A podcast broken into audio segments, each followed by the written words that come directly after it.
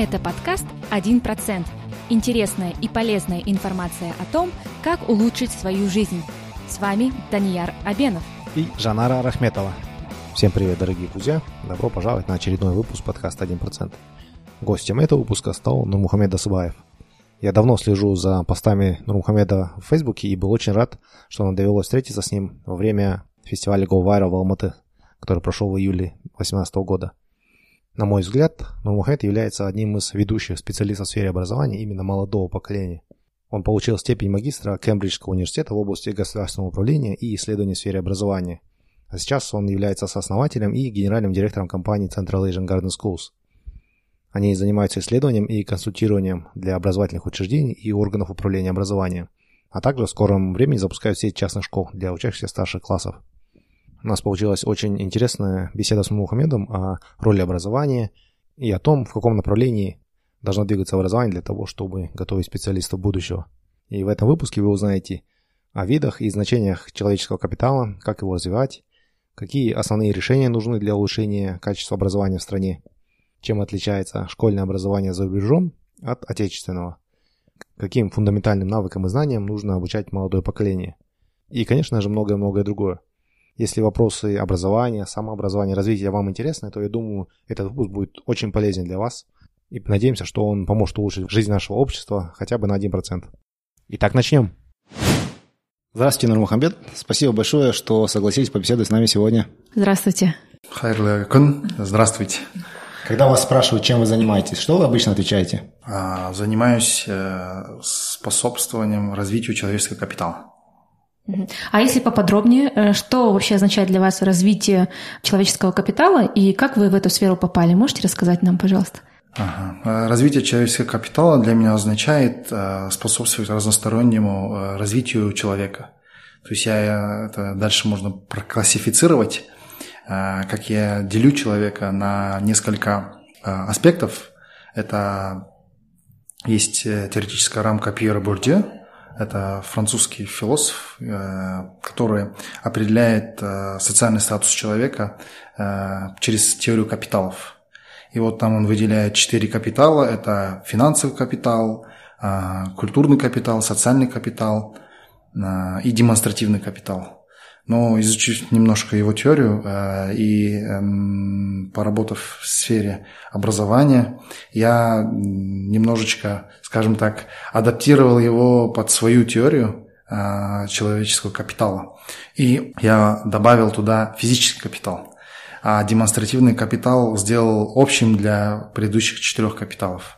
То есть, если говорить подробнее, э, Культурный капитал – это и культурный капитал, и физический капитал – это внешний капитал человека. То есть человек, он сам э, как есть, без лишнего, без одежды, вот, тело, ум, разум, вот то, что внутри. А социальный капитал и финансовый капитал – это внешний вид капитала. Это деньги, которые у него в кармане, на карточках, в банке и так далее. Либо результат этих денег, то есть это купленные продукты, машина и так далее. А социальный капитал – это его окружение. То есть это человек микро, социальный капитал, это его семья, э, супруга, дети, это мезосоциальный капитал, это э, коллеги, друзья, и макросоциальный капитал – это общество, в котором он живет, от которого так или иначе он подвергается позитивному, негативному влиянию. То есть это вот внешний капитал. А, физический капитал – это, как правило, это тело человека, его э, физическое и э, психоэмоциональное здоровье, скажем так. А культурный капитал его классифицирую на четыре типа. Это навыки человека, это знания и интеллект, это второе. Третье – это ценности. И четвертое – это характер. То есть, и, если совокупно все снова убрать, это вот четыре капитала, которые составляют человека э, в социуме, в котором он живет. И пятый капитал – это демонстрация предыдущих четырех капиталов, которая может изъявляться в форме, в разных формах. Это, допустим, демонстрация своего физического капитала, это демонстрация своего тела, допустим, да. Если говорить про девушек, это демонстрация своей красоты, через разного рода макияжи, либо непосредственно через селфи и так далее. Мужчины, как правило, могут продемонстрировать свое физическое тело в виде какой-то физической подготовки, поставить свое фото в тренировках и так далее, тем самым демонстрируя, что у него хорошее здоровье. Э, человек может продемонстрировать также свой культурный капитал. То есть э, это намеренно, либо не намеренно, да, через то, как он говорит, либо через тексты, которые, книги, которые он пишет, через посты, и публикации. Это все дает знать об этом человеке, э, какой у него культурный капитал. А, также можно продемонстрировать социальный капитал. Это этот микро, мезо, макросоциальный капитал через, допустим, ту же самую фотографию, допустим, э, фотография Илья Ильина с его, ну, первое селфи с президентом, допустим, да, это демонстрирует о его социальном капитале. У него очень сильный социальный капитал. Там либо с фото со знаменитостью, это вот на фотографии. Также можно продемонстрировать финансовый капитал. Это через демонстрацию своих дорогих телефонов, машины, либо какого-то здания и так далее, либо э, элементарно это одежда, украшения. Все можно демонстрировать. Также эти, этой демонстрацией зачастую люди могут манипулировать. Э, этой, фактически этого капитала может и не оказаться, но с применением разных инновационных технологий можно создавать видение, что оно существует. То есть есть фактически, есть э, виртуальная демонстрация. Поэтому в целом вот эта демонстрация это не суть, это не важно. Важно само наличие, вот эти предыдущие четыре вида капитала. Вот, э, условно говоря, если говорить, развиваем человеческий капитал, пытаемся сделать так, чтобы наши люди были развиты во всех четырех направлениях капитала. А, а какое-то из этих четырех направлений капитала имеет большее значение или вы придаете им всем одинаковое значение, то есть весомость имеется в плане ценности? А, очень правильный, интересный вопрос. Да, мы, э, в свою очередь, э, акцентируем и понимаем важность, приоритетность да, капиталов. То есть финансовый капитал и социальный капитал – это дается человеку с рождения. То есть человек не выбирает, в какой семье он родится и с каким финансовым э, он родится. Но зачастую э, очень большое количество людей, 99%, скажем так, они рождаются здоровыми в плане физического капитала и о, о, э, в культурном плане, в культурном капитале тоже со всеми на одинаковом уровне. А дальше э, их развитию способствуют те или иные внешние обстоятельства. Это сфера образования, это говоря, э, садик, школа, университет и так далее. Но вот э, очень трудно повлиять именно на финансовый капитал, либо социальный капитал. Вот человек родился в той или иной семье, у которого такой или иной достаток. Поэтому я верю в то, что развивая те сильные стороны, которые у нас даются с рождения – это культурный капитал и физический капитал, можно способствовать также росту социального капитала и финансового капитала. То есть очень много примеров можно приводить, когда именно знания, навыки, интеллект, э, правильный характер привитый и ценности позволили людям стать успешными. Сильным э, в целом составляет сильный человеческий капитал и вообще в целом сильное э, общество. Поэтому приоритетность в данном плане – это акцент через образование э, именно на развитие культурного и физического капитала людей. А когда лучше начинать э, развивать этот капитал? То есть насколько молодым должен быть человек, насколько маленьким, скажем так, или бывает ли такое, что уже слишком поздно просто браться, там, скажем, за ребенка, и уже, уже нет смысла чему-то обучать. То есть есть какой-то, может, какой-то возраст, в котором уже слишком поздно, или какой-то возраст, при котором еще слишком рано? қазақта жақсы сөз бар бала тәрбиесі ана құрсағынан басталады деген то есть у казахов есть очень хорошая пословица что воспитание и развитие ребенка начинается с утроба матери это говорит о том, что в первую очередь родители, которые решили э, э, в свет э, родить ребенка, они должны уже понимать ответственность и важность того, что будет происходить уже в внутреннем процессе. Соответственно, это говорит о том, что будет, каждый, каждый раз будет поздно, если начать задумываться об этом вот, когда, после того, как ребенок родился. Но никогда не поздно. Но будет теряться возможность сделать человека лучшим в своем варианте. Поэтому э, рождение, семья э, до двух лет, потом с двух лет это детские сады, дальше школы, колледж, либо университет, и дальше общество.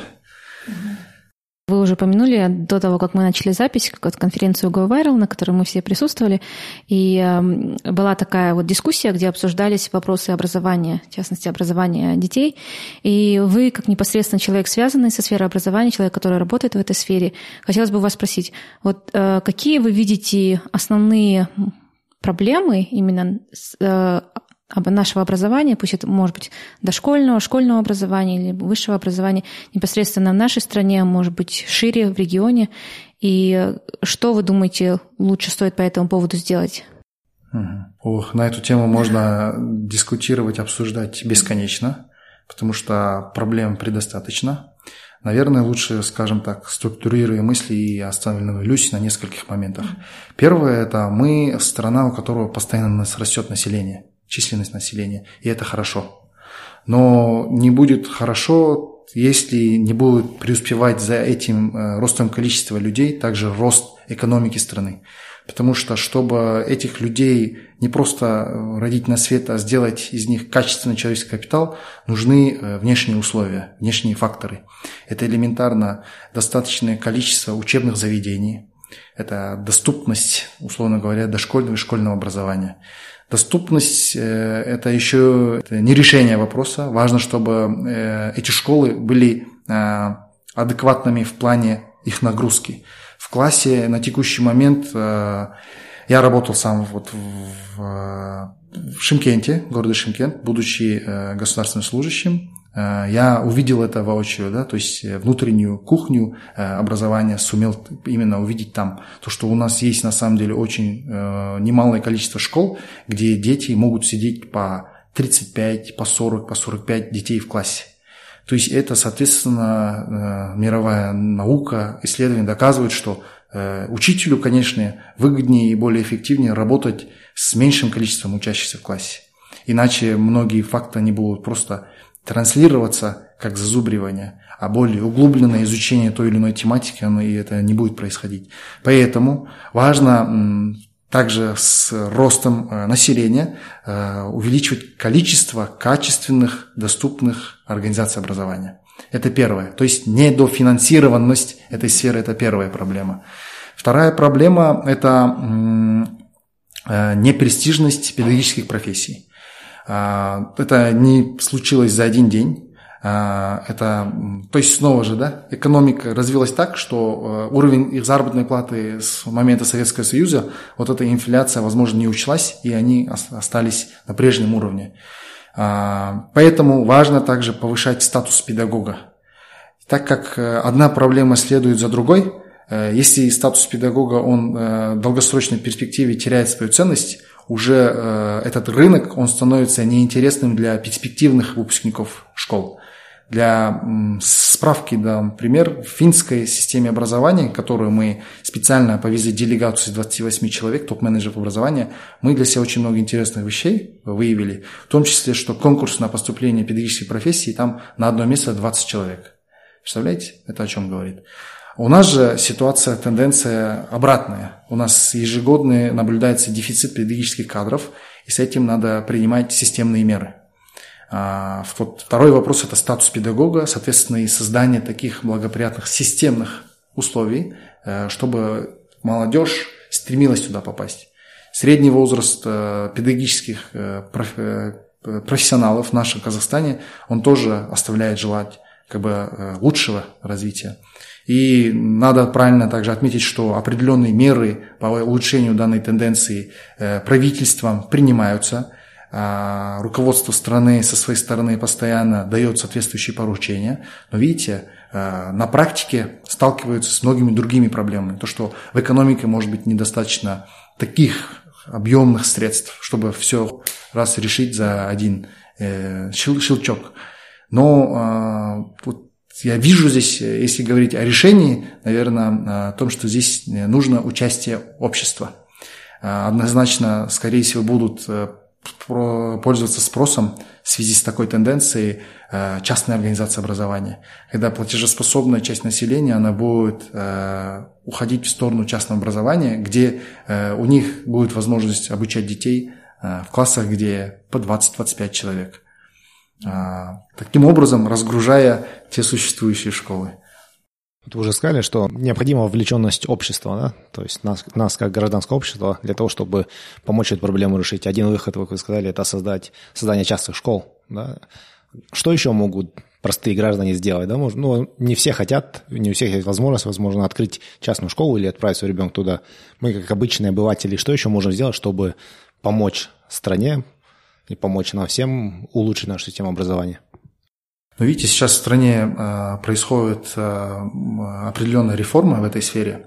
А, со следующего года вводится система подушевого финансирования, которые, на которые могут претендовать как и государственные организации образования, так и частные организации образования, что позволяет им брать детей в свои школы, э, и при этом за каждым ребенком будет следовать определенная энная сумма денег – Э, соответственно, если э, сейчас вашему ребенку, допустим, в садике приходится, либо в школе будет приходится платить 100 тысяч тенге, э, с учетом подушевого финансирования, это государство будет доплачивать учредителю частной организации определенную иную сумму. Соответственно, частник может решить уменьшить эту сумму для вас на определенный процент.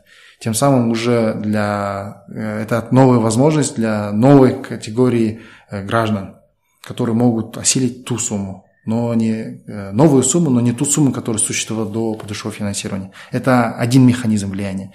Второй механизм влияния – это когда государство будет э, пытаться становиться эффективным менеджером в плане строительства школ. То есть у нас многие школы, они не, то, что все школы строятся государством. Теперь же, э, возможно, будет так, что в строительство школ будут привлекаться частники.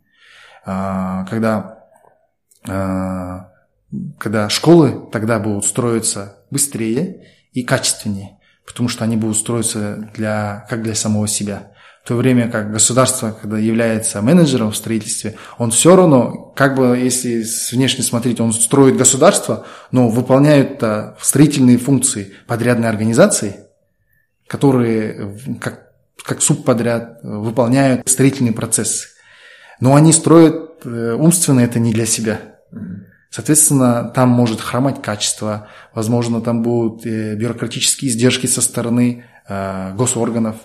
Поэтому вот это все в купе влияет на то, как долго будет строиться одна n, количество школ и n количество качества, их качества что непосредственно влияет на инфраструктуру построенного здания. Поэтому в, это, в этой связи до сих пор продолжаются дискуссии определенные.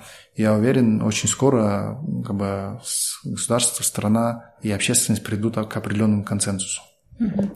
Продолжая тему частных школ, мы знаем, что в ближайшее время вы планируете сами со своей компанией открыть сеть частных школ для учащихся старших классов. Uh-huh. В этой связи вот хотелось бы спросить, какие отличительные характеристики будут у ваших школ и какова, может быть, можешь как-то в нескольких словах описать, будет вообще программа обучения в ваших школах?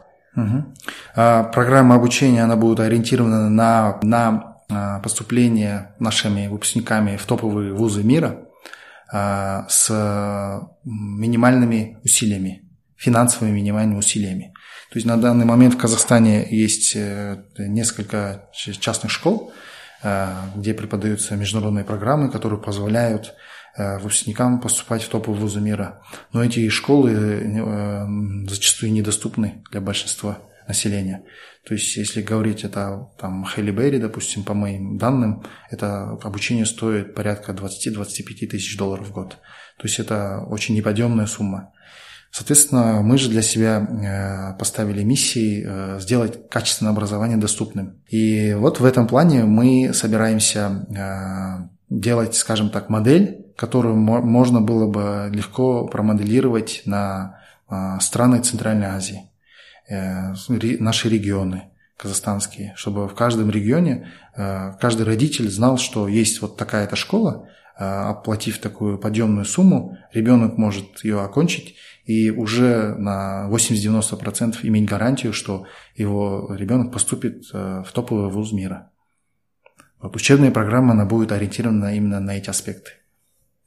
То есть э, цель вашей школы будет отправить наших э, выпускников да, обучаться за границей. И это вот э, такое отражение ситуации в нашей стране, что молодые люди, перспективные, особенно у которых есть интеллектуальные возможности, они стремятся получить образование высшее где-то за границей. То есть наши университеты как, как, грубо говоря, не котируются, да?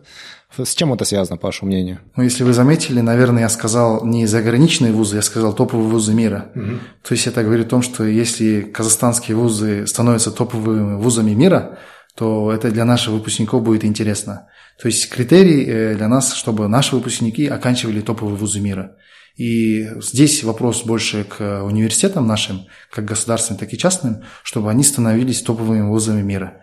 И, допустим, очень хорошая тенденция наблюдается в Назарбаев университете. Он себя уже позиционирует как один из топовых вузов мира. И 80% выпускников, э, то есть 80% контингента их учащихся, по моим снова же данным, являются выпускники, лучшие выпускники э, КТЛов, то есть сейчас они ребрендинг прошли БИЛ и э, НИШ РФМШ. То есть это уже топовые выпускники топовых школ выбрали топовый вуз э, казахстанский, но считающий себя топовым вузом мира.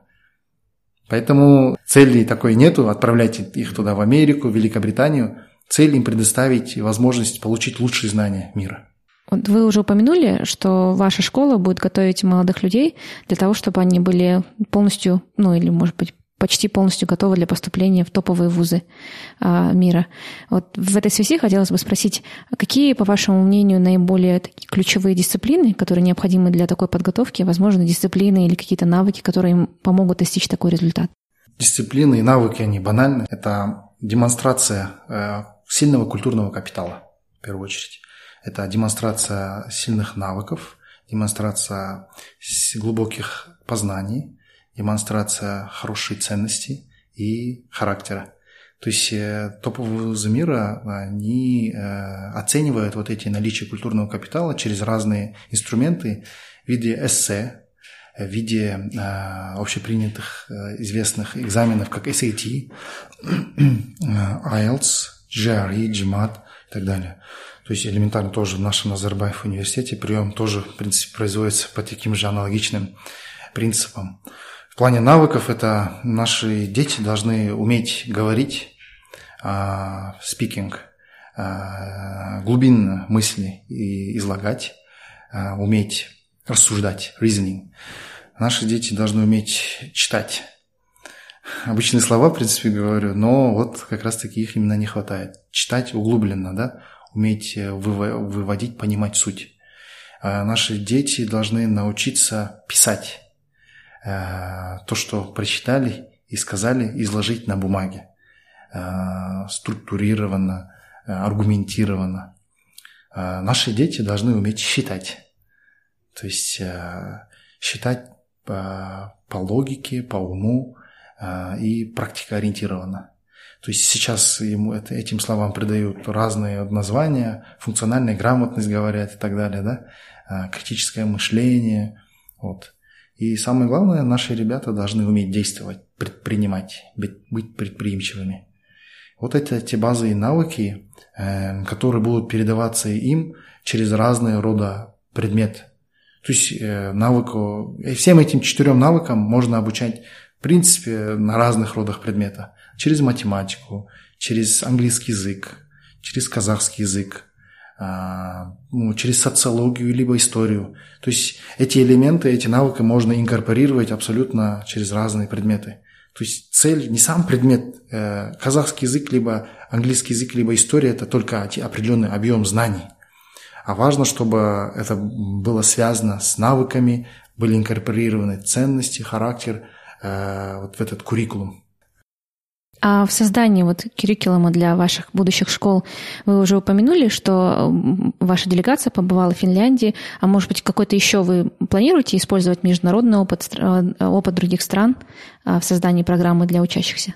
А, в первую очередь, наверное, стоит отметить, что наша команда состоит из э, местных экспертов, которые представляют классику образования. Это выпускники РФМШ, э, современность, Э, модернизм, да, скажем так, это вот э, КТЛ-система, И постмодернизм – это когда вот э, Назарбаев интеллектуальной школы. Mm-hmm. То есть это ребята и э, очень профессиональные кадры, которые либо учились там, либо проработали там. Помимо всего, также мы э, сами являемся выпускниками в основном международных э, программ, то есть международных вузов. М- контингент э, состоит из болошаковцев, то есть школу это основывают выпускники э, Кембриджа, там, Оксфорда, Гарварда, э, то есть это вот команда. А также этого недостаточно, мы считаем, поэтому сейчас проводим образовательную поездку э, в разные страны. Буквально месяц-полтора, два месяца назад мы побывали с такой поездкой в Индии, изучили их, их систему образования. Мы увидели школы, где учатся 57 тысяч учеников, погрузились в другую философию. Также э, буквально месяц назад побывали с поездкой в Германии и э, в Венгрии. То есть увидели их систему образования. И вот буквально на прошлой неделе, в воскресенье, я с делегацией из 28 человек, представленной сотрудниками э, государственных и квазигосударственных сектора и частного сектора, побывали в Финской республике, где за недельный период окунулись в их систему образования.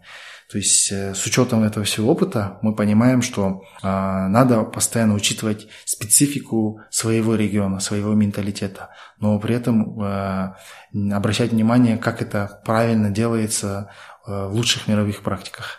Поэтому вот с учетом этого опыта будут э, разрабатываться на самом деле эти подходы и куррикулум. Вы эксперт э, в образовании, да, и побывали уже в разных странах, посмотрели, как это делается. Что вы делаете дома в воспитании своего, своего сына? Очень интересный вопрос. Я об этом часто тоже пишу, упоминаю в своих публикациях на Фейсбуке, пытаюсь говорить. С ребенком до определенного момента э, занимается, как правило, мать. То есть это когда его постоянно надо кормить, и он очень привязан к телу своей матери. Но вот после определенного возраста, это полтора года, год, полтора и дальше, роль отца возрастает многократно. Когда он начинается активно, начинает активно двигаться, шевелиться, неусидчивость и так далее. Вот в этот период и начинается моя роль. То есть моему э, сыну почти два года, и вот теперь я с ним провожу больше активного времени. То есть, э, а я жду момента, когда он э, уже начнет физиологически уметь говорить, когда можно будет с ними рассуждать, помимо игр, либо инкорпорировать все вместе. Вот мы танцуем с ним, поем, э, как бы играемся, интеллектуальные игры, развивашки, отдых здоровый и так далее. Вы работали в госструктуре Шимкенти. Совершенно верно. И вам, скорее всего, довелось э, побывать э, в регионе, да, то есть вне большого города, возможно, в небольших населенных пунктах.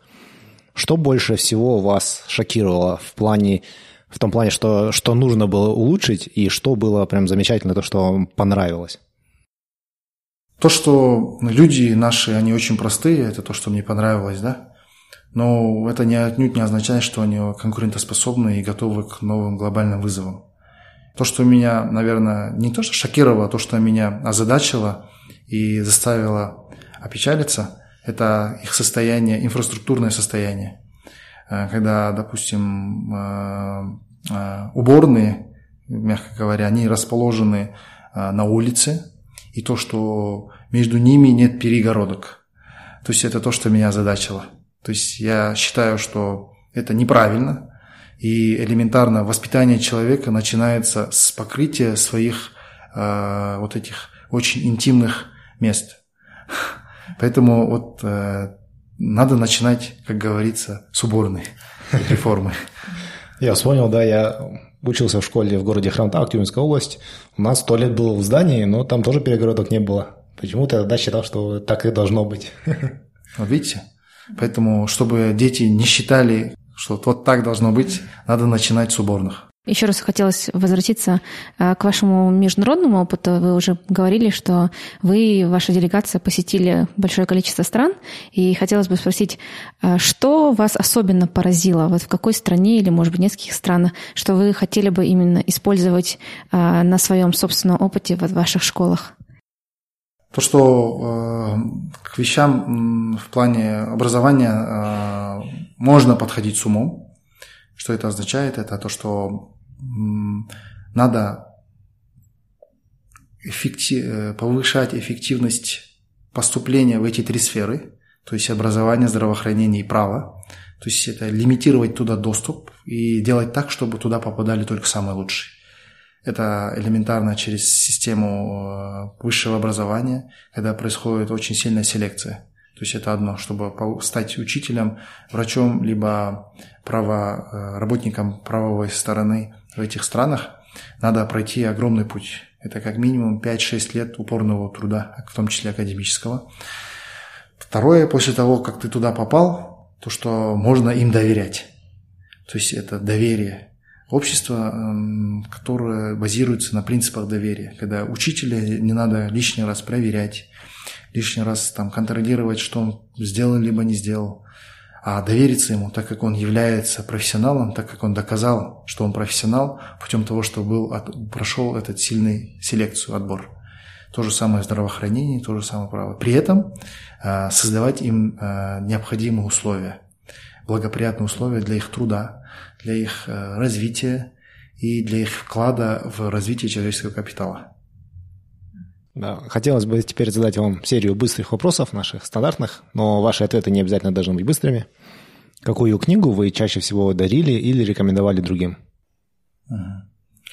Мне очень нравится фраза э, э, Маргулана Сисимбаева о, о вреде лишних знаний. То есть поэтому я особо никакие книги э, никому, никому конкретно не рекомендую. А, я понимаю, что есть определенная область знаний, допустим, это если accounting, то что можно базовым accounting навыкам обучиться через какие-то книги. А также, как и вот в разных сферах математики, погрузиться в subject да, математики. Поэтому я больше бы рекомендовал бы и рекомендую своим друзьям, которые спрашивают, в целом книги более философского характера, которые учат их через свои вот тексты э, размышлять, погружаться э, к размышлению. Это, как правило, могут быть э, разного рода э, такие старинные книги в виде Библии, в виде Корана, ну, разных писаний. Но если более специфично касательно своей темы, это снова же не обязательно книги, а статьи э, высокоцитируемых профессоров, которые названия на самом деле я очень не помню. Вот, э, в принципе, моя позиция в этом плане, она такова. Какой у вас жизненный принцип или любимая цитата? Любимая цитата – это, наверное, больше к образованию. Это «Education can change the world». Образование может поменять мир, изменить да, мир. Именно качественное образование и осознанный человеческий ресурс, человеческий капитал – это движок. А если про цитаты, э, буквально мне э, понравилась одна цитата как бы все общеизвестного философа Сократа, да, который сказал, все профессии от людей и только три от Бога. Это педагог, судья и врач. Поэтому я в этом лично убедился, когда э, рефлексировал поездку вот в, Европу, то, что именно на эти три сферы у них акцентируется очень большое внимание. Именно в этой сфере э, зациклено все. То есть все лучшие условия созданы для образования, для здравоохранения и права. Право, когда это вот государственные служащие, полиция, судьи, государственные служащие, депутаты. Это все работники права. О чем вы поменяли свое мнение в последние годы? Есть что-то такое, во что вы свято верили, скажем, в молодости, а потом переосмыслили? Я в молодости не был максималистом, насколько я себя помню. А, я придерживался принципа, то, что надо а, постоянно двигаться, и тогда все достижимо. Это вопрос только в рамках, временных рамках. Я а, верю в то, что можно достичь абсолютно всего то, что нам приходит на ум. То есть любая фантазия, она реализуемая. Наверное, поэтому надо больше фантазировать, мечтать. Если это приходит тебе на ум, если откуда-то эта идея была не спослана тебе, значит она реализуема. Только вопрос времени, ресурсов, компетенции и определенной власти. Если бы у вас была возможность разместить огромный билборд с сообщением, для, который могли бы видеть большое количество людей, что бы вы написали и где бы вы такой билборд поставили?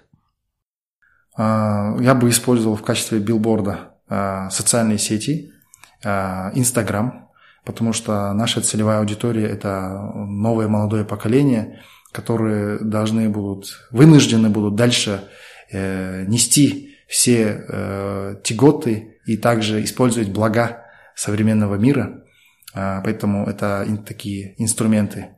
Они, молодежь сидит там в основном, они подписаны на непонятно какие, но разные э, социальные сети, у них свои э, ролевые модели, не всегда самые лучшие.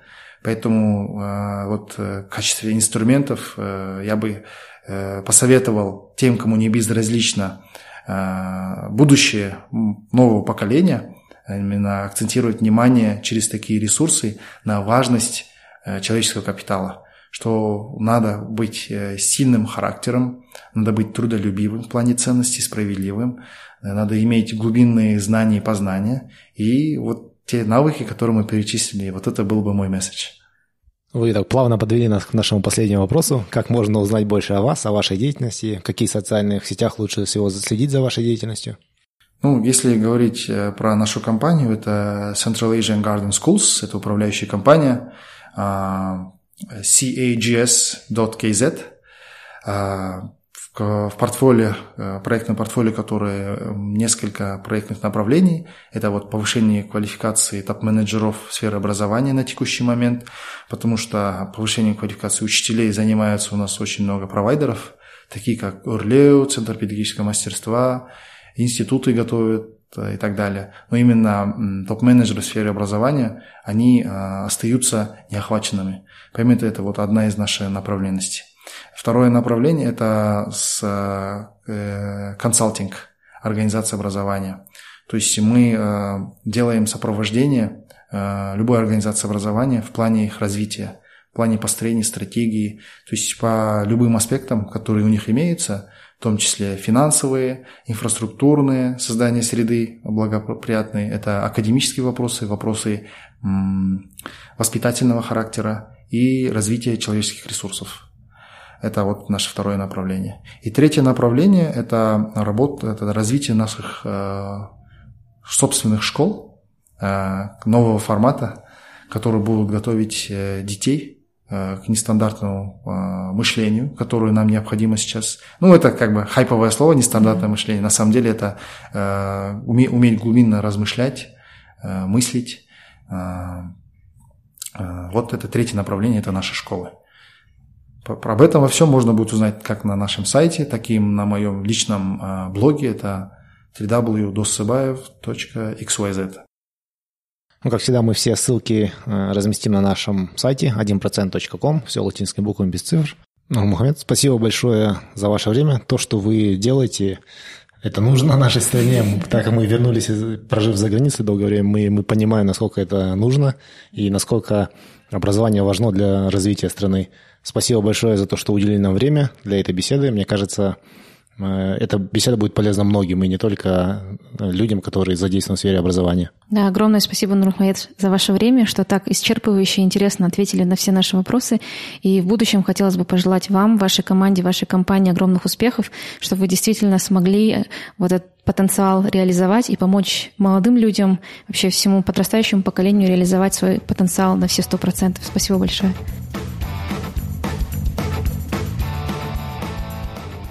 Если вы хотите узнать больше об этом выпуске, то заходите на наш сайт 1%.com.